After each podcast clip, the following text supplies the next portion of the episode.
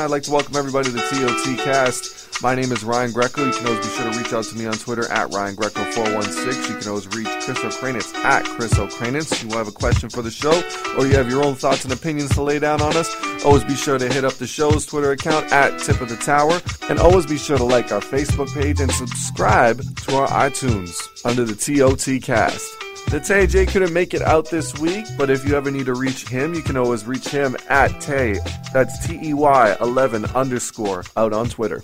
Well, Chris, it's been uh, quite the week in Toronto sports. Uh, the uh, All Star starting lineups have been announced for our very own All Star game, the first time that we've had it in the history of the NBA here in Toronto. Um, we've also uh, had some quite the controversy actually with the uh, the NHL All Star game going on as well. I mean, been a greasy deal, a nice little backdoor trade there to try and prevent John Scott from going, but we'll get to that in a bit later. absolutely, absolutely. I mean, I think one of the things that I think we can all celebrate right now is the fact that Kyle Lowry, Kyle Lowry is a starter for the second year in a row. Yep, well deserved. I mean, well, DeRozan might join him as well, but Lowry now joins only Chris Bosh and Vince Carter as only multi All Star selected players in Raptors history. I mean, that's which is quite quite an accomplishment. It, it, it is, it is, because I, I mean, I had the opportunity to try and dig back into the history of the Toronto Raptors, and to be perfectly honest, I mean, I barely was able to scrape together a starting five. Well, you said there was only six All Stars all time. There, yeah, only six. So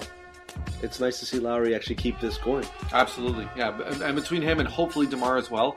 Um, and I mean, with with that even being said, Chris, uh, obviously the, this this debate is always going to arise because it's the fans that decide who the starting five is. I yep. mean, anyone could say any day of the week that you know a guy like Kobe Bryant, he's there as a lifetime achievement award. I'm, I'm sure the entire league, anyone who has any kind of sense when it comes to appreciating the NBA for what it is as a fan, knows that Kobe Bryant deserves to be there, much in the same way that Michael Jordan deserved to be there.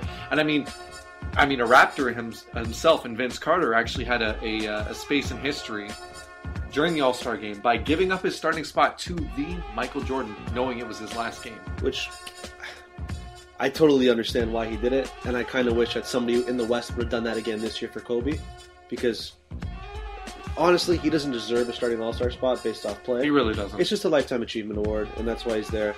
And the fans voted him in. But on the contrary, if you're gonna kind of knock the fan vote, you also gotta understand that Kyle Lowry, almost a 98,000 vote swing, is what got him into the All Star game, right? Don't mess with the Canadians. Yeah, so I mean, say. as much as we knock on the All Star vote, being with the fans, it it's what got Lowry in the game, and it's the same thing that got Kobe in the game. So it's a it's a double edged sword with the voting process, right? I mean, I'm not for giving the fans as much power as they have in terms of voting, like you said before. Look at Yao Ming, for example. Oh, he got into the game even injured. Yep, he did. Just because of where he's from. Yep. So I get it, but at the same time, it's it's such a double-edged sword with it. I mean, I want to ask you a question, Chris. I don't want to dive too deep into this, but I think it's a very fair question to ask for a lot of listeners out there as well. Michael Jordan. Now, there's a reason why Michael Jordan never made the All-Star starting five, and I find this I find this interesting because he didn't make he didn't make it by fan voting. He made it because a player gave up his spot. Whereas Kobe, he got in unanimous, unanimously. Not only did he get it in without question, he got in because the fans voted him more than anyone else. Now, if Kobe Bryant had left the game for two or three years and came back on a different team and had done what Michael had done, do you think the fans would be so endeared to him the way that they weren't to Michael in 2003? Nah, you know what? I think they actually would be in this day and age. Really? If they, but if they knew this was his last season.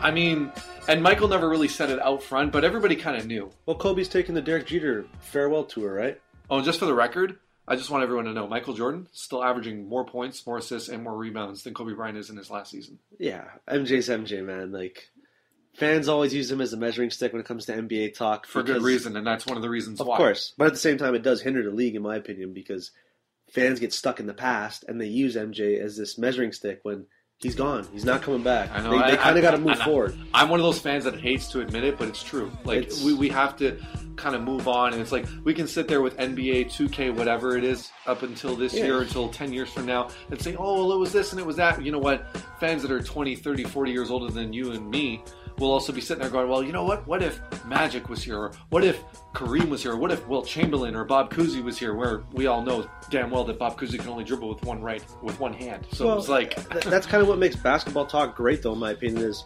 it emulates a barbershop atmosphere for anybody who's anybody knows it's like a boys club thing where it's just you go in there, you shoot the Get breeze. high top fade, Yeah, man, you just talk all that. five to the one. compare about things like what ifs. That's that's what makes basketball talk great, and things like Michael Jordan as a comparison or a measuring stick per se. Yeah.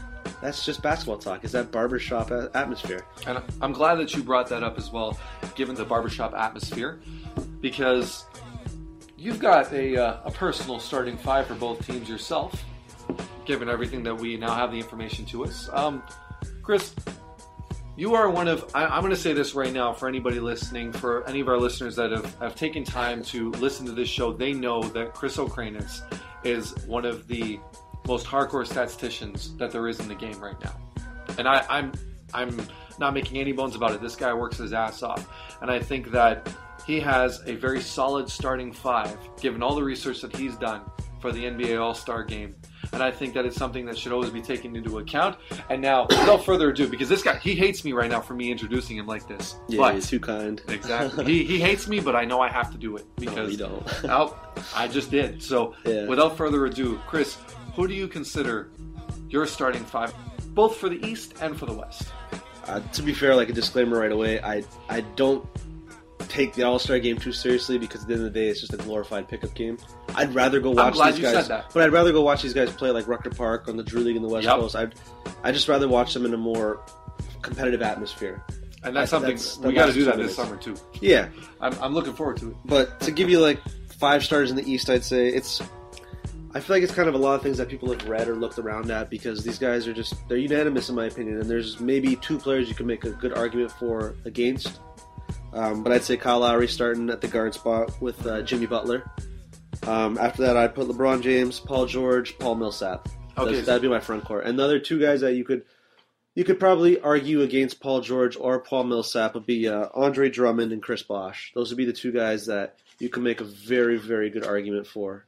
Why Andre Drummond? Because I know he's atrocious from the free throw line. I'm sure some people would like to bring that up, but why specifically Drummond? Well, that's why I had him out of the starting five, in my opinion, because not only that he's poor from the free throw line, he's still developing as a two way player. Don't get me wrong. This guy Mhm. rips the rebound on the low block. He's a nightmare. Mhm. But a lot of his game is still evolving, which is kind of scary when you think about it. I mean, he's averaging like 16, 15 almost every night. Mhm. So just because of the sheer fact that his game is kind of not fully complete yet, and he still has some deficiencies that you see on a nightly basis, I had to give it to a guy like Paul Millsap, who, yeah, the Hawks, they're not ripping the league on fire like they were last year. Yeah, But what he brings to the table each night in terms of how important he is to the Hawks and their offense and defense, he's one of the most tenacious on ball defenders in the entire league. Which is kind of funny because when you look at his plus minus ratio on the court with the Hawks, it's not that great. It just hovers above even. Which is kind of funny when you think about how great of a defender Millsap is and how much how much he impacts the game on both ends of the floor. But because of how much he impacts it, that's why he's in the starting five for me over a Drummond or even a Chris Bosh. I'm glad. I mean, that's that's quite the take right there because me personally, I would have had Andre Drummond as my uh, my starting center, hands down. Who else would you have? for the starting lineup? Yeah, give me your starting total? five for these. My starting lineup at center, without a doubt, Andre Drummond, averaging not just a double double, but a dominant double double. Seventeen point six points per game, fifteen point four rebounds per game. I mean, I don't, I don't know. Not even you name me another guy who's averaging. It's one thing to average a double double. It's another to average a double double in those kind of numbers where you're you're coming close to 20 points per game. You're and you're already averaging 15 rebounds per game. Yeah. I mean that's that's a career high for about 90 percent of the guys in the league in the lower post Yep. right? So power forward. I mean, we also have um, we have a Whiteside, Hassan Whiteside.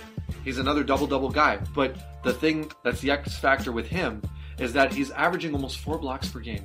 So not only are you averaging a double double, both in the post and also as a scoring threat, averaging 12.3 points per game, but you're also affecting at least you're taking away four shots from the opponent. You're taking away almost four shots for the opponent per game by yourself. Well, a guy like Bosh helps him out a lot, though, too, right? Abs- I, I, absolutely, and I, I can imagine that because not only that, Bosh is the kind of guy who has spent his entire career stretching the floor. Yep. He's a guy who's played on the offensive end. He's actually even eh, ever since he came to Miami, he's developed his three-point shot. So this is a guy that's not afraid to stretch out the floor, and because of that, it's also made him just as mobile to be able to defend guys off of a switch, especially guards, bigger guards, shooting guards, or small forwards in that sense. And it gives Whiteside that extra step and the confidence, knowing that he has as potentially a future a future Hall of Famer, having his back whenever he might make a mistake allows him to be over aggressive. It allows him to take chances because you got a guy like Bosh who, might I add, while he was with the Raptors, almost averaged a double double with his entire career in seven seasons with them. How good would he look with the Raptors right now? Oh my? God, I don't wanna he talk about that four hole. I don't you wanna talk about it. believe. It's But it's here, scary. Round out the rest of your East. Who's it? Who's you got for front court? All right, small forward. I don't even need to see the numbers. LeBron James. Yeah, We all know. We all know. It's it's you know what? He's Michael Jordan of our era. He's Kobe Bryant of our era. He's going to be top three no matter what. Doesn't matter. Shooting guard. I don't care if you call me a homer. DeMar DeRozan. Absolutely. And for the same reason that his his numbers are there. But you know what? It's interesting that I bring that up though because there's another guy who's also puts up a valiant point is Paul George. This is a guy who's averaging 23.7 points per game, 7.4 rebounds. He's started off the season as a power forward, but a lot of people when they were scratching their heads going, "Oh, I mean, Paul George is a little bit undersized for a power forward, right?"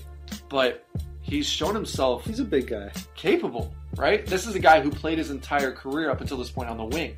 And now he's getting accustomed to backing himself down in the post. It's almost like an older Jordan, so to speak.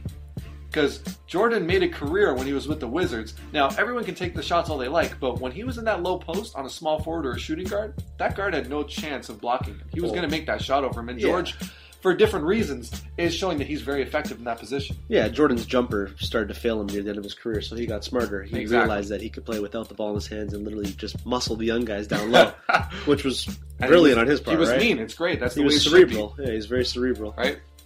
I like how you gave the uh, traditional starting five, though. Well, who's your point guard? My point guard, Lowry. Lowry. Okay. Come on now, Lowry. Yeah. he's no, he's had the best point. He's had the best uh, season so far for any point guard in the East. I, I don't. Yeah, I really close. don't want to. Yeah, I, There's only like one player I may argue for. Isaiah Thomas off Boston. He's had a hell of a season at the Mm. point guard spot, but it still doesn't equate to what Lowry's done, in my opinion. And I'm not even trying to sound like a homer. Lowry's just been a flat out beast this year. He's, he's probably going to garner some MVP votes when it's all said and done. I've got something for the listeners out here because I know you already know this specifically, but I think people need to understand. Kyle Lowry last year took the team on his shoulders and kept them near the top, if not at the top, for most of the first half of the of the regular season at the Eastern Conference with the Raptors.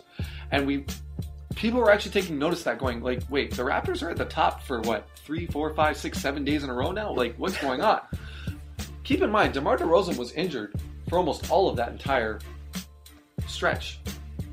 Now, not only that though, now DeMar DeRozan is back during this part of the year. Not only is he back, he's healthy. And somehow Lowry is actually putting together better numbers than he was last year leading up until this point. Some of the best. And the fact that he he's even been able to put together those kind of numbers with his main scoring option on the wing there, his partner in crime. I've got some numbers for you right now I think it's worth bringing up. Is for anybody who thinks that Lowry and DeRozan aren't worth being all stars, let's put it in perspective in this way.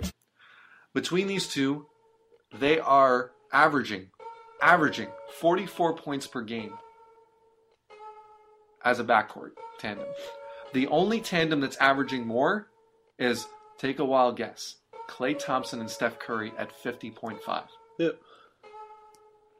if that's not all star worthy, I really don't know what is as far as scoring efficiency, ability to take over a game. And we've been saying this about about the Raptors and specifically DeMar DeRozan though for a long time about how he's been a part of some sort of top backcourt tandem, whether it was with Rudy Gay and now it's with Kyle Lowry. But he's always been in the conversation as one of the top shooting guards in the league. However, fans just never seem to want to give him the respect. Well, he's really evolved this year, as we've seen. It's not so much just scoring the basket. Hmm. He's finally realized, at least in the past 10 games, give or take, you don't got to get everything from mid range. And you don't got to get everything from the free throw line. So, what I mean by that is that he's no longer settling for long twos at a ridiculous rate anymore. And he's not driving to the lane to get a foul. He's driving to the lane to score. I know that sounds really There's a kinda- difference. there- there's a big And there is difference. a big Yeah, there's a difference. difference. I know it sounds like dumb to most average fans to try and say that he's driving to the lane to get a foul and driving to the lane to score. They're like, well, what the hell? Obviously, he's driving to the lane to score every time. hmm But sometimes you're going to the lane to try and draw contact, and if it goes in the net, great. Either way, Yeah. I'm going to the line to shoot too. Yep. And there's a difference to that. Now he's going and he's just his game has become a lot more versatile. Where you have to respect his mid range because that's always been a staple of his game. But now he can take you to the cup. He doesn't shoot as many threes. He he's just he's moving the ball and he's starting to play more without the ball, which is a refreshing sight because a lot of mm-hmm. times he just hangs on to it and then settles for a long fadeaway, Yeah. which has been a killer. It's been an Achilles heel to his game in the previous years. Whereas this year, you've just seen more continuity and flow in the offense, and it's shown through his game especially, where when he goes to the lane, it just changes everything. I would it changes argue. everything. I would argue, to borrow one of your terms, he is that much more cerebral now when he picks his spots going to the cup. Yeah, what I mean by that is he knows that he is going straight to the basket, and if someone hits him, they hit him. But it doesn't matter. No matter what, he knows he's made the decision. I'm scoring this basket. Yep. No, I 100% agree with that. And people can chalk it up to him playing for a max deal in a contract year, and that's why he's motivated. Who gives a rip? A lot of players, sometimes that contract year in their entering their prime years, I guess you could say, Mm-hmm. is where you really start to see them take a step forward in their career. So chalk it up to him playing well for a contract year. It doesn't matter. It really doesn't matter. This is just a player taking that next step in his game. And if he regresses in the next couple of years, then sure, I'll eat my words. But for the most part, this is where you start to see a lot of bona fide stars in any sports league Mm-hmm. take that next step is when they're at the big contract year. The big one where they're finally going to get that max out deal. They're going to get paid. Their life's going to be taken care of. Mm-hmm. And then you see them kind of progress from there on out. And they become the star. Even if you, even if he does regress, though, you're not really eating your words though because he's sitting here looking at this going, it's it's it's a mortality check even, like where you realize I only have so many years to do this, Yeah. right? And in the NBA, it's it's a very and, and you know what? It's never been more clear in professional sports than it is nowadays. Where the, you know, how many guys do you know are productive going into their 30s in any sport that is happening nowadays? It's tough. I mean, it varies per sport. You look at a place like NFL, when you hit 30, you're basically like a dinosaur to a lot of positions that You can aren't make that argument for the NBA too, though. Yeah, NBA, you could say, I'd say once you get past like 32, 33, it's starting to go down. A Yeah. lot of sports are shifting to a younger, it's just a younger demographic. Yep. Even the NHL, like they say your prime is 27 to 32 now. Yep. Before they'd say, hey, you're not in your prime, so you're like almost 30. But now it's shift. Everything's just shifting younger. So I, I would definitely agree with that. Right? You can make the argument that a lot of the players nowadays have, especially the ones coming up, have much more information available to them, better coaching, better conditioning, better everything, you know, and it's and that makes a difference, right? Like for them to be able to intake all the information that they have allows them to be that much better at 21, 22, 23, 24 to be hitting their prime by the time they're 26, 27 when they hit their literal physical prime with all of that mental information that they've already taken in from the last 10 15 years of Oh, taking yeah. in the game that it is and, and and not only that i mean that that builds on something else that we're talking about as well is just like you know you, you've got the prep school system that comes in for whether it's hockey in the ohl or whether it's for basketball happening in, in, in canada something that's been going on in the states for years something that's been going for a lot of these different things is that you know these a lot of these athletes they're, they're training like professional athletes long before they're ever professional Expectations have changed immensely. Yes. Immensely. yes You look at things like the AAU circuit, for example. You're groomed to be a star at a young age, where you're put on this pedestal as you're the next big thing. Now, Yep. the media is partly to blame for that because we hype these recruits up with five star, four oh star. Oh my god So. It's it, it's just a, a different machine now. It's a different beast, and that's a whole other topic to get into. To be it quite is honest, it is it is but that's why some of these guys, I think, the age, like you're saying, is getting younger, where you're hitting your prime at a younger age. Just because so many factors have changed the game now, where you are kind of playing like a pro at a lot younger, a lot younger age. It's true. Now, speaking of somebody who definitely plays like a pro, Well, hold on here, hold but on. all right, You didn't even give me your Western Conference starter, so you Oh, got started in the West. you caught me. It's true. It's true. So, the West, starting at center, Anthony Davis. Why do you do uh, center, power forward, small forward, shooting? They changed it this year. They got three front court, two uh, two back court. Because I'm a traditionalist, That's Chris, fair, that's fair. and I believe I believe in the traditional sense of what players are, even though it might be long dead Hey, in the next couple of years. rumble, young man, rumble. I, mm, uh, you know it. um, no, I definitely would want to give it to uh, Anthony Davis, uh, starting at the at the tip off. Twenty three point one points per game, ten point four. Re- once again, another guy averaging double doubles, ten point four rebounds on top of that. Uh, right behind him, I might get some heat for this, but I love him. DeAndre Jordan, eleven point seven points, thirteen point five rebounds, another double double man. He's a guy who's and, and one thing that I found fascinating this year, I will say it right now if nobody else has said it yet. this is the year where DeAndre Jordan is overtaking Blake Griffin as the most important piece of that cog in the front court. Stop that. He is. That is still He Chris is. Paul's team, man. He is. No, no, I'm They talking can live about the front Blake. court. I'm Yeah, they- talking they about can- the front court. They can live without DeAndre. They cannot live without Blake. DeAndre Jordan has not only that. What what do you then? What say you to this winning streak that the Clippers have been able to put together? This this this level of success that they've had now that they don't have to pick and choose between DeAndre and Blake. I'll be honest, I don't give a rip about the regular season because the players barely do. So, and it's such a hollow argument because all that matters is playoffs in the NBA. So it's kind of like, how do you put a value on a player from an individual skill set?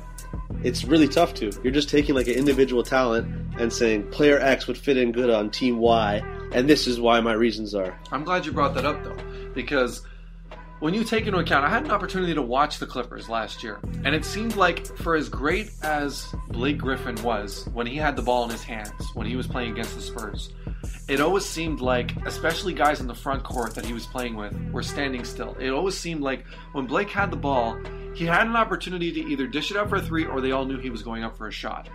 And it just seems like whenever Blake Griffin has the ball, it just takes time away from Chris Paul being able to dictate the offense in a, in a sense. Ah, I'm glad you said dictate because part of the problem with the Clippers at times is, and this is a problem with a lot of Doc Rivers teams, they're overbearing in terms of where Doc will call a lot of plays or he'll rely on his point guard to really, like you said, dictate the offense. And sometimes it kind of creates a stagnant set. You mean he's calling they- the St. Joe's offense? yeah, if you want to say that a little bit, yeah. Don't worry, I love you guys. He uh, Chris Paul will really make you a half court team. And the thing about Chris Paul is, yes, he's a great leader. He's one of the best point guards in the entire league. I'd build a franchise with him if I had to. But you got to be able to bear with what Chris Paul does, which is the ball has to be in his hands. It's a half court offense. It's going to go the way that Chris Paul wants that damn offense to go. Mhm. So for people to kind of knock Blake Griffin for that, the offense is kind of a lot of set plays at times. They don't play a lot of fluid transition basketball. Yeah, don't get me wrong. They got the name Lob City because of transition lobs and the exciting stuff. Let's get well, let's get one thing Chris clear. Paul is still the general there that runs the show. Baron Davis was the was part of that whole Lob City. Yeah, that's how it first started. Exactly, because. Baron Davis was all about that free flowing. Well, if, if, Love if- fest, if, you're going to knock Blake Griffin, the only thing you can knock him for, in my opinion, is he, at times in big games, is non existent in fourth quarters. You look at him and you're like, where's Blake? But if you want to knock DeAndre Jordan, I think that also attributes to part of his game though, because in those moments when the defense really tightens up, he's not going to get that open space to oh work. You know what I mean? Like he he's a difficult guy. Like I I've always found that he finds it much more difficult when the D really tightens up on him. He works best when he's able to show his athleticism. Whereas a guy like DeAndre Jordan is very good at being able to work under that kind of situation regardless of, of how much how tight the defense is on him because he's a rebounds first guy, point secondary.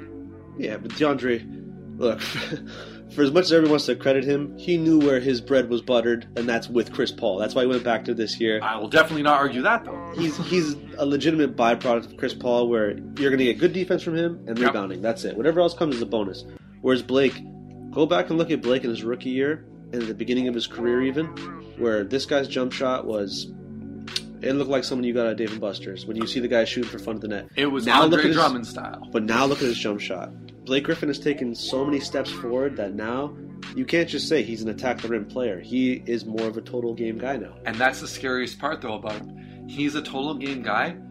It's sad to see, though, that the way that the Clippers are built around him, that it almost doesn't fit him. Okay, well here, this would be like my one final argument to Blake Griffin versus DeAndre Jordan. All right? You put Blake Griffin on any team in the NBA, is he still a star? Absolutely. You put DeAndre Jordan on any team in the NBA, is he still a star? He's Andre Drummond. He's Andre Drummond. I don't know about He'll that. still average those double doubles. I think Someone he'll- will I think- find. At this point, given everything that he knows, he's still going to average double doubles. Do I think he's going to be an all star? He'll be a reserve guy. I think you're being a he bit needs- generous.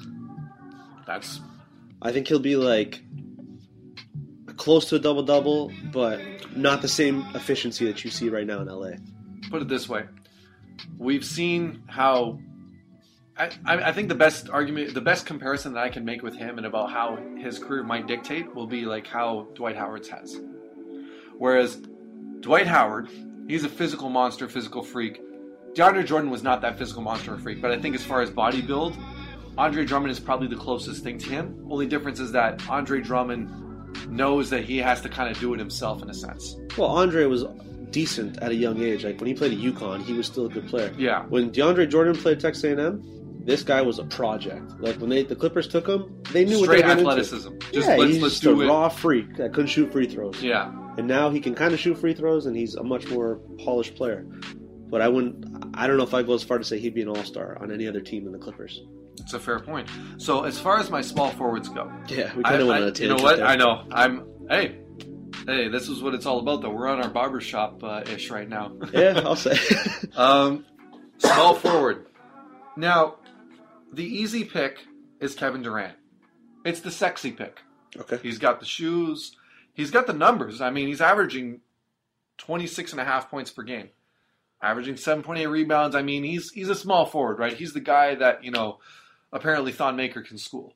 Okay. So, we've got him, but we've also got another guy. Another guy that a lot of people are very high on, but it just doesn't seem like the NBA public, and when I say the public, I mean the fans, are really high on just yet, is Draymond Green as a starting small forward. Hey, he deserves it. And I think that that's a guy right there. He is the true motor that makes that Golden State Warriors team run. I don't have any numbers to back that up right now, right in front of me. I don't really think I need to because I think anybody who knows the NBA, anybody who's watched the Golden State Warriors plays, knows how important Draymond Green is to that team. And with all of that being said, I want your thoughts on that. I mean, if you had to pick over Kevin Durant and you had to pick over Draymond Green really quickly, who would you pick and why? If- Well, if here. you're going to do your All Star team right now. I'll give you my starting five after you finish yours. Then how about that? All right, fine.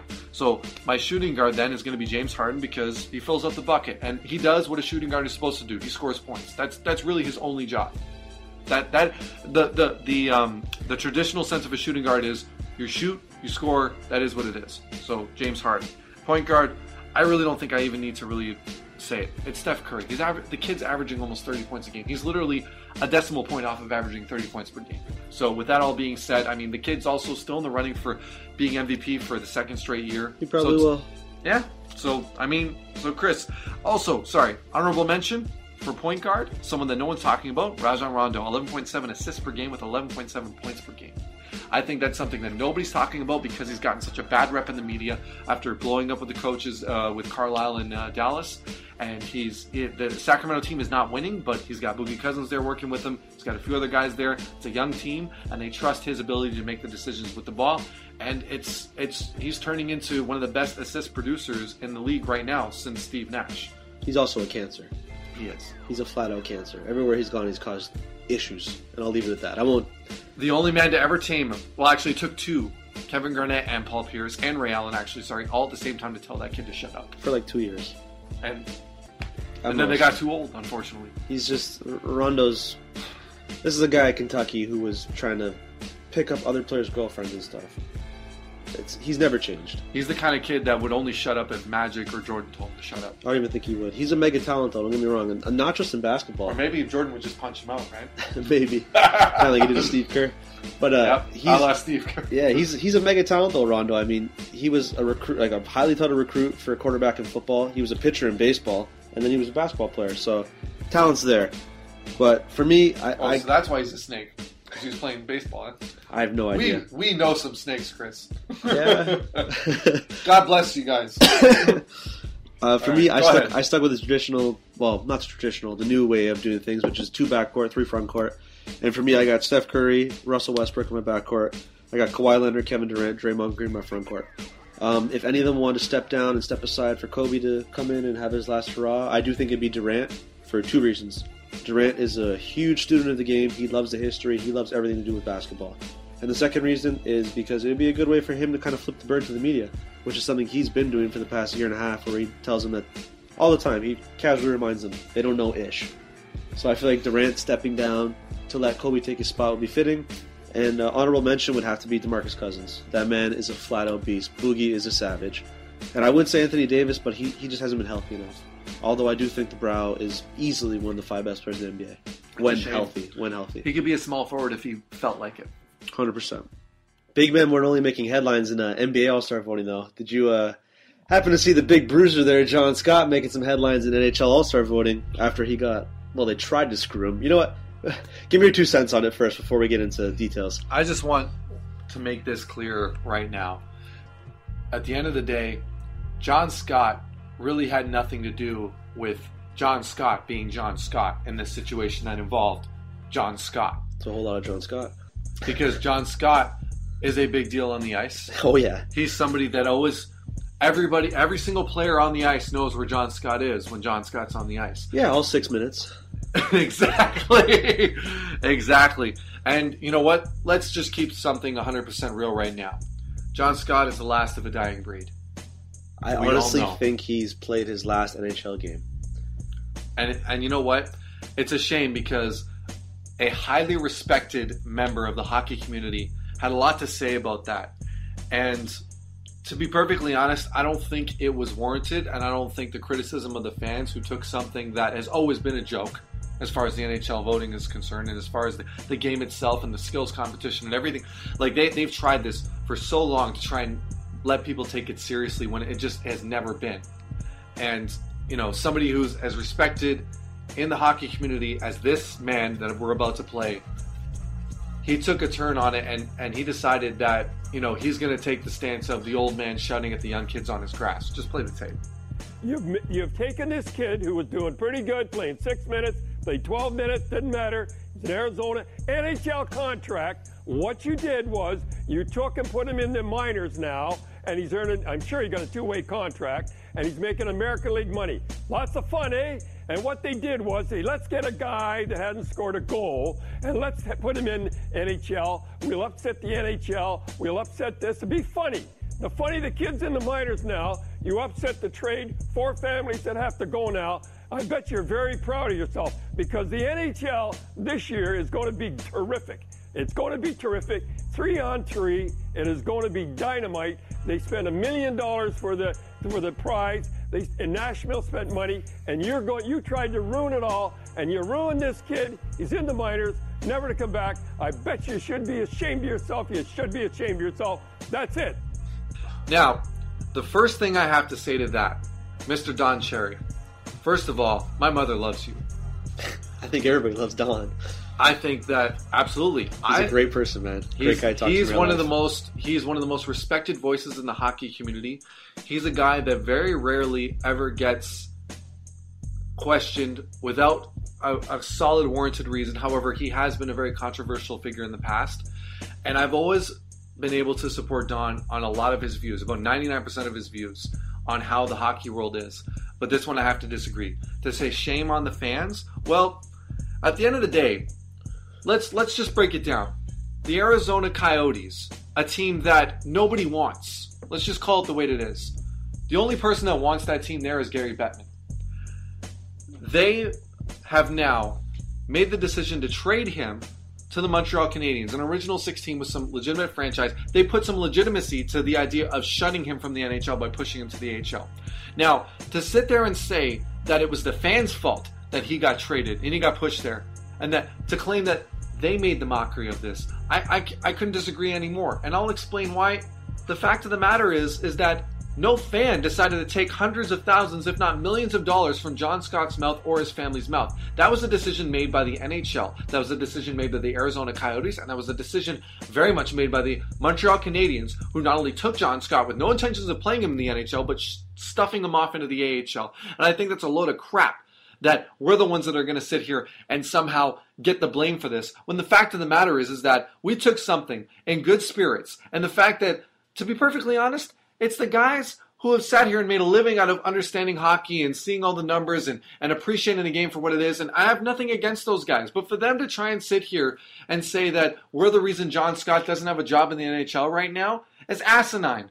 Then at the at very end of the day, they could have made light of this. They could have done a whole lot of different other ways of doing this. But to try and put the blame on us, the fact that we cost them millions of dollars when it was the teams that made this decision for political reasons, give me a give me a break. I'm just gonna leave it at that. You all right there, Grapes? No, I'm not. Yeah, you're getting all fired up, man. I I feel like Ron MacLean be- now, trying to get you to. The best part about this though is that here's the thing. I had an opportunity to play hockey for a substantial part of my life. I love the game. I've had a ch- I've, I've given hockey a chance. But when I start seeing people trying to make excuses for something that white collars made the decision on, owners, GMs, maybe not so much GMs as white collars, because a few of them have been in the game, they know what it's about, right? But I'm not going to sit here and, and, and say for a second that it's the fans' fault that something that was a joke to begin with has now cost a man his job because a couple of suits got embarrassed. Yeah. I'm going to agree with you for the most part. The thing with the whole John Scott fiasco, if you want to provide context to it, is. Please do, Chris, because a lot of people are going to take me and they're not going to take it entirely seriously until you can at least shed some light on this. You're not entirely wrong, in my opinion. I think what you're saying is right. You're just extremely passionate about it. The thing with it is that Arizona and both the NHL asked John Scott to step down and not go to the game numerous times, and every time, Which is bullcrap, though. Personally, sorry, I keep I- interrupting I- you, but I still, agree. like, I agree. Come on, It is and it isn't. Like you look at a guy like Oliver Ekman-Larsson on that team, he's way more deserving than John Scott. John Scott's just a like he's comedic relief. That's why he's going right. But at the same time, if they asked him to step down and he said no, hey, he is voted in, right? It is his technically right to go. it is as decided So- by the fans that paid the tickets, that are the reason the league even exists in the first place. For the most part, For- for, the most part, they they do fill up the stadium and pay most of the salaries and TV deals and all that stuff. But after they asked him and he said no, they asked him again, and he said no again. And I totally understand why. This is a guy who just makes a little more than league min. He doesn't make a lot of money. He plays like six minutes a night. There's a substantial difference between getting paid in the AHL and what you get paid in the NHL. Those game checks are drastically different. Absolutely. And you fly Ask Durin. you can ask a lot of guys the difference, man. There's a big, big difference. So I get it from his perspective. And let's face it, he's having twins. He's got his whole family going to the Nashville All Star game. I'm glad you brought that up. Well, he's got he, like there's a human side to it, right? Of him going to the game and all the festivities. It's a once in a lifetime experience for him. For a guy that, quite frankly, is so out of place, it's ridiculous. Mhm. But there's a human element to it, right? And the winning team gets 100k, which would probably help him a lot when you look at like what he's got coming down the chute here. I'm not trying to cry broke for him or anything, but he that that would help anybody. Let's be real. Especially in a league where, or a profession where you retire. Most of the guys retire by the time they're about 30, 31, 32. Yeah. Now on the flip side, though, he was on. He's been on every national talk show, radio show, television you could possibly imagine that he could fill in a 24-hour day in the past couple days. He was on the Dan Le Batard show earlier yesterday, and one of the things he said was he kind of felt embarrassed. He said he felt sad. He didn't turn on the TV, didn't read any newspapers, nothing, because he said he's played this sport all his life, and he's a hockey player. But now he's kind of turned into this big running joke, not a hockey player. Mm-hmm. He's going there as a joke, which, quite frankly, yeah, he is going there as a punchline. I want to see him play with Kopitar, and Kopitar throw some no-look frisbees right on his tape and watch him. Who knows? Maybe put it in the back of the net. But if he doesn't, I want to see that. Of course. Like it's going to be funny. But don't cry wolf when you had a chance to back out of this game twice and say, "Feel sorry for me." If you want them to feel sorry for you and you feel embarrassed and stuff, then back out of the game. But if you're gonna go, wear it like a man, like he is, and don't complain about it. Just go, have a great time, represent the league, all that stuff. Where I do have an issue, and I do agree with Don Cherry a little bit, is sure the fans have control of it, but nobody's complained from a fan's perspective saying, I don't want to see John Scott in the game. Quite frankly, a lot of people are for it right now. So you can't pin the blame on the fans. If you want to pin the blame on anybody, pin it on the NHL for making a dirty deal. Let's call it what it is here. That was a dirty deal. They traded. It helped no one. It helped no one. No, he just took a, a prestigious franchise and told them, hey, stash John Scott for me. Take him out of the conference altogether so they can get their way. Because let's face it, at the end of the day, who keeps that Arizona franchise afloat? Gary Bettman does. He's probably like. I'm not even getting involved in that because he's he can be a bit of a greasy character. Pardon. Oh, who said that? Yeah. but to stash him in Montreal, I'm sure Montreal got some sort of kickback for it and everything. There's there's a lot of shady stuff that was definitely going on there where it was just it, it's a rotten deal. Look, Montreal's in the playoff picture right now, so no one's going to give a crap in Montreal about what they do. Hell, the entire province of Quebec isn't going to oh. necessarily. They're pissed right now, Montreal fans. This is the first time they've been out of the playoffs, right? They're not in the top eight right now. Cry me a bloody river. Oh man, Toronto fans are they're they're they're not the least bit upset, but Nope. At the Oh, same no, time, I'm not. Yeah, that's a whole other. No, but um, I, I'm glad. I'm glad you brought that up about um, you know, don't necessarily blame John Scott because you know what? I guarantee you, I know why John Scott has been embarrassed up until this point is because all of the talking heads in hockey. I, I'm, I'm sure a lot of people he grew up respecting, idolizing, now saying that he's trash and he doesn't even deserve to be there. I mean, how? I mean, imagine that. I'm like, I'll give you an example for me. Imagine if I were to go and I was to, um, you know, go to uh, one of the open challenges for the uh, for the All Star Game three point competition, and uh, I ended up putting together a better a better number. Just I, I had a, I had a great day putting together a better number in the NBA All Star Game skills competition for a lot of fans. And I put together a better number than some of the NBA All Star games and they uh, uh, sorry NBA All Star players. And they invited me out to go to the Air Canada Center and shoot amongst the actual players. Now imagine if a lot of those guys were making a, a running joke about it, or that a guy like Charles Barkley, like, oh, this boy doesn't doesn't deserve to be there. Now, Chris, you understand my history with basketball. You understand what I've done, and the the, the sweat and the tears that I've shed playing this game. Same thing I've done for baseball. Now imagine if you know one of my idols would sit there and say, "This guy doesn't deserve to be here. This is a joke." Now imagine the kind of effect that would have on me. And it doesn't even matter. Like I'm good. I've got I've got a lot of great things going for me in my own personal life as far as my professional life is concerned. But at the same time, the idea of seeing the people that you've idolized growing up telling you that you're a joke, I mean, that that's got to mean something. So I I can imagine why John Scott would feel as embarrassed as he is. Now imagine somebody who's actually dedicated his life not only that but actually been successful at it and actually making it to a professional league. And still, with all of those accolades and still having experienced all the things that he's experienced, still being told to his face by the media that you're a joke. Not just by people in suits or talking heads that have never played the game. We're talking about guys who've done it, lived it, breathed it, won championships, guys who went to the Hall of Fame, sitting there and saying, This is a mockery of the game that this guy's here. I mean, that. It's, it's sad to play on the idea of you saying the human side of it, it's really turned into a sad thing. The fact that a guy would feel that way that he does. So he's got two choices. Either he's going to man up, embrace it, and be the villain, pull a little Detroit Bad Boys piston in him, or uh, Zdeno Chara, Ottawa Senators against the Toronto Maple Leafs. Some, something like that because he is a goon by nature. That is what he is. He is a goon. He's, He's the last a of a dying player, breed. man. He's not a good player. Exactly. He's the last of a dying breed. So either wear it and accept it, or feel sorry for yourself. The choice is his, right? quite frankly, if you don't want to be viewed that way, play better. Straight up. It's just the way sports works. Period. Play better. Reinvent yourself, change your game, play better. That's all it really boils down to. But if not, accept your All Star game appearance and just go and just have a good time. I mean, he's gonna live like Be a the goon that he star. is. Man, he's gonna live like a rock star there for he'll be, he'll be the talk of Nashville the entire All Star weekend. Live it up, brother.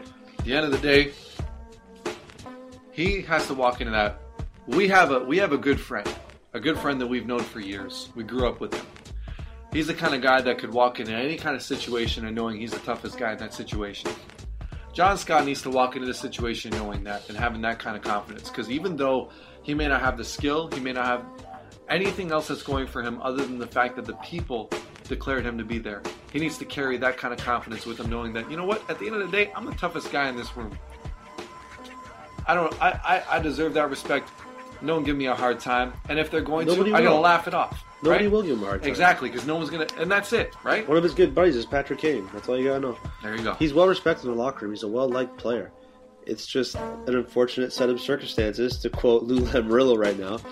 And it's nobody's fault except the fans in that regard, where they voted him in. But at the same time, it's going to be comical. and it'll be great. And I can't wait to see when he gets NHL MVP All Star um, I All hope, Star yeah. I hope he lights it up. I want to see six game, six goals. Put it up, light it up on whoever it is that he's going to be facing. Can't wait whether it's going to be the Eastern Conference or the Western Conference at this point. Maybe he'll wear a neutral jersey and he'll play center for both teams for the entire game. I just want to see him play Kopitar for a bit, or even Kane. Flip him on the uh, Central Division, let him play Kane for a bit. A couple frisbees there, Chris. Oh man, him and Kopitar would be hilarious. Kopitar is such a, a class above him in so many levels, it'd be hilarious. I'm all for it. to kind of give like a comparison for basketball fans, imagine they voted in Anthony Bennett. Oh Lord, he doesn't play much. he's Well, a good guy though. We, we had a chance to meet him. He was a quality Yeah. person. No, no doubt. I'm not. I, the thing that people kind of misinterpret a lot of times these All Star votes, you're not knocking the person. This is professional sports. This is strictly from a player standpoint. How you perform, all that stuff. A lot of these guys are great guys for the most part. Newsflash: They're all making six figures or more. Yeah, I mean, you can take all that out of it. It's just, it's a bottom line industry. Yep. So this is strictly off performance. Great guy and all, but imagine like Drake put and Bieber put some campaign together, and Trudeau and Norm, the sixth dad, and they, they gathered all his votes and bet it got into the game. I guarantee you, he'd throw a few down though. Like he, he would be, he would do it with authority. Maybe he'd be I'd- angry about it. Like I'd be I- curious to see how the NBA dealt with that. But that would be equivalent to John Scott in the NBA. Yeah. But speaking of local products, though, you've had a chance to go check out uh, Orangeville Prep, the uh, Athlete Institute up in Orangeville there. Absolutely, it was a uh, fantastic experience going up there, and uh, I mean, what more can you say about the talent that's up there? I mean, uh, not just Orangeville Prep or Athlete Institute specifically. I'm talking about the entire league, the Ontario Scholastic Basketball Association. I mean, a lot of people are making the argument that this is the future now for elite high school basketball in this country, and more specifically in the province of Ontario, because it's became such a hotbed. Whether it's in the Kitchener Waterloo region, whether it's in the Greater Toronto area, these are a lot of things that uh, you know. It, it remains to be seen whether the league is going to be able to sustain the kind of success and support that they're getting right now. But from what I've seen, I mean, the level of competition is is the best in the country. I mean, it's you know, both of these teams that we saw that night, the, the, the teams that I saw that night, Orangeville Prep and the Hill Academy specifically, these are both teams that regularly go down to the States and they play against good American prep schools, not just high schools. We're talking about prep schools, and they're winning games. Uh, I mean, we just uh, we just saw uh, Orangeville Prep only lose by eight to Findlay Prep in the uh, the most recent high school tournament that they were in. Athlete Institute, which is uh, the team, of course, that has Thon Maker on it, which is now being you know that's a, that's a big conversation for a lot of uh, people down at ESPNU. A lot of those guys like to talk about him as the next big recruit that's going to be coming up into the NCAA. He had a good game against Findlay Prep. Uh, it was in a losing effort, but you know one thing that I found really interesting is the fact that Orangeville Prep, the team that is considered by a lot of people to be the quote unquote B team of the Athlete Institute, has actually been putting together a better team, a better season than the guys up that are representing Athlete Institute, which is considered the A team, which is the team that has Thon Maker, which has a lot of the more se- uh, senior guys on that team. So it's very interesting to see how a lot of the younger guys that are playing Orangeville Prep a little bit are, are really just showing improving right now. And uh, they're the ones that are at this point they're leading the OSBA in standings. Uh, they were down by 20 at one point going into the half against the Hill Academy this this past week. Uh, this past week, and they were able to come back and, uh, and end up winning the game. As a matter of fact, 74 to 66. So I mean, Chris, to be perfectly honest, like it to see how close all of these teams are placed amongst each other. It's it's it's refreshing to see that not only are the prep teams putting together fantastic records both against American schools and against people here in Canada. I'm enjoying the fact that it's almost a wake up call to a lot of public high schools that consider themselves powerhouses that were doing a lot of I'll, I'll, I'll say it right now, a lot of under under the table recruiting for a lot of these other players that were playing in whatever city they were playing in. And you know they're being shown as well that you know what it's not just about recruiting. You need to be able to have not just talent but coaching. A lot of these things. It's it's refreshing for me to see personally on a grassroots level. I would love to see the next progression forward, especially with this league, is that OFSAA would recognize them the same way they recognize St. Michael's College, where they would kind of allow them to play in OFSAA and kind of make it a true who's the best of Ontario.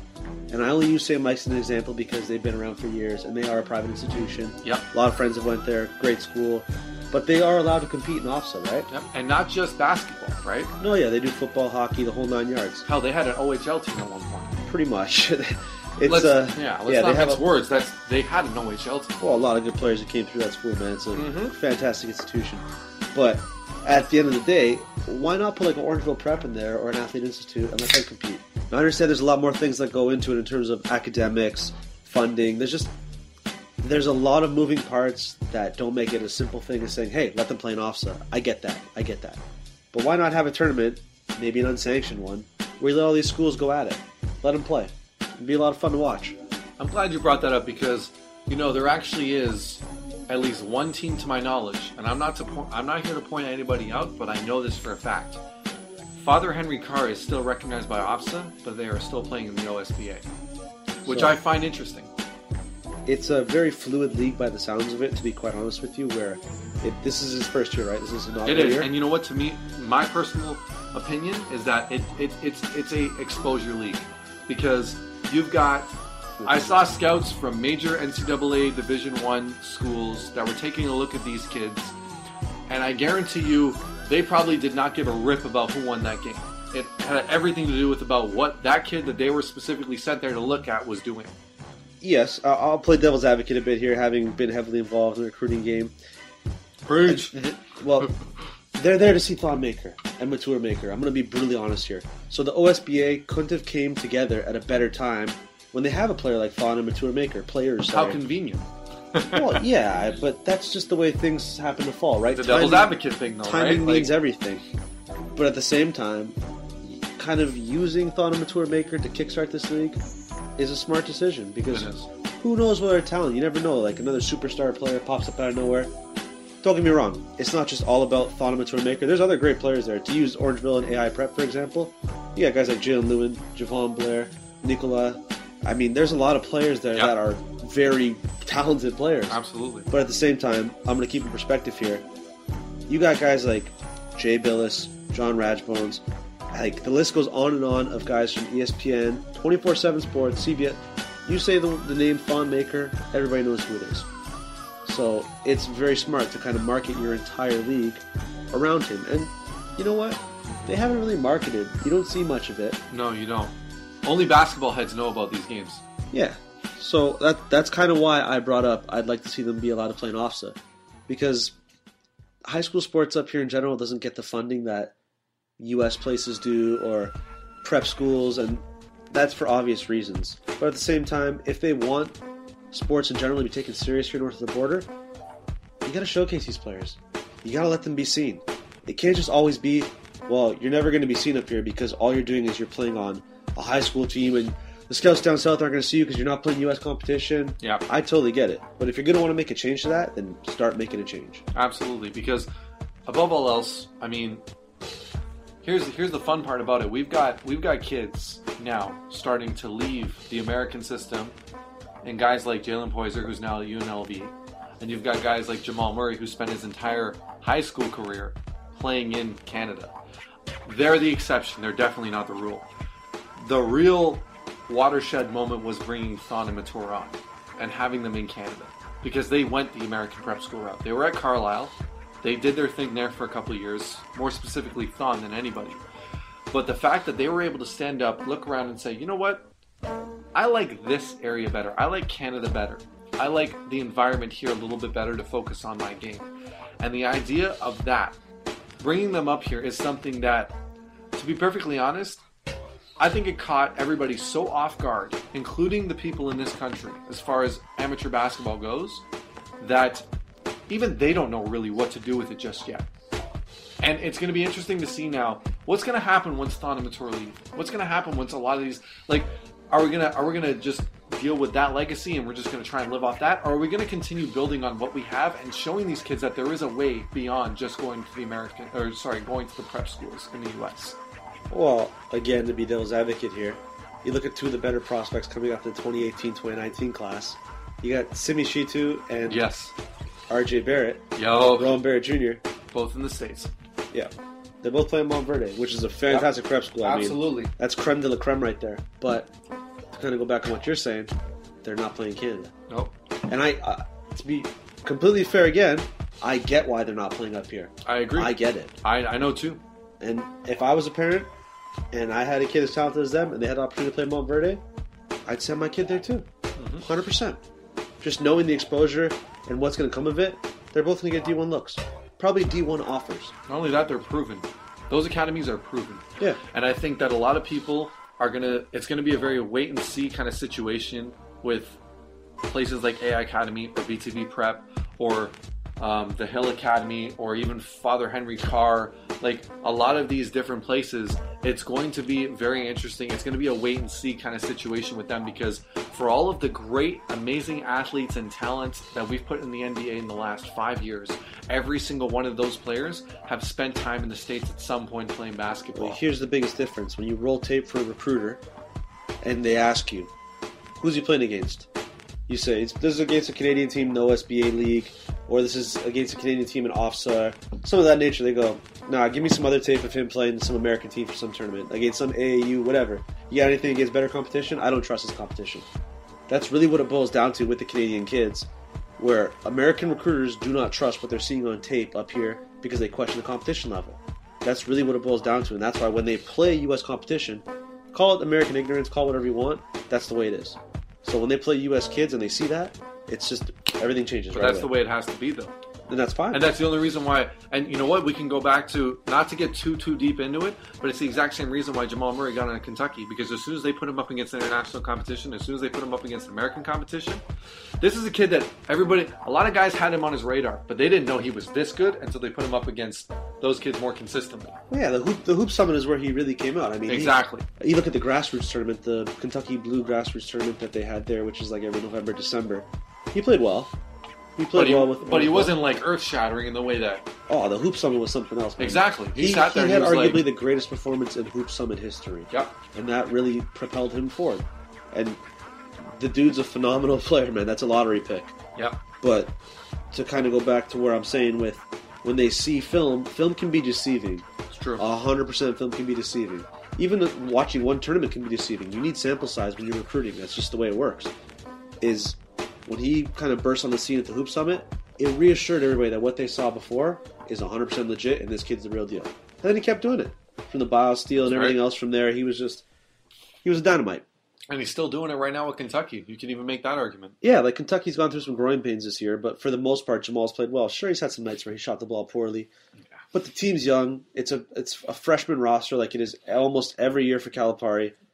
Judge them on the tournament. Judge them when they get in the SEC play, not just SEC regular season play, SEC playoffs, SEC tournament, Yep. the SEC tournament, and then when they get in the March Madness, judge them then. Like really judge them then, because you're going to see a different level. Guys like Isaiah Briscoe, who are struggling now alongside him, which is the guard playing with them, they're gonna 30 games in, they're gonna have a different chemistry. They're gonna mesh. It's just I would judge them then. Exactly. If And you're I- gonna if you're gonna want to judge them anymore, do it And- then. And that just about wraps up this edition of the TOT cast. As always, I'd like to thank Chris O'Kranitz. A big shout out to Natea J, who will be joining us next week when we air our next episode. Uh, if you want to reach out to the show, always be sure to reach us at Tip of the Tower on Twitter. You can also like the Facebook page. Uh, you could also be sure to subscribe to us on iTunes now uh, at TOT Cast. And of course, you can reach me at Ryan Greco 416, and you can always reach Chris O'Kranitz at Chris O'Kranitz on Twitter. Everybody have yourselves a fantastic weekend, and we will see you all next week.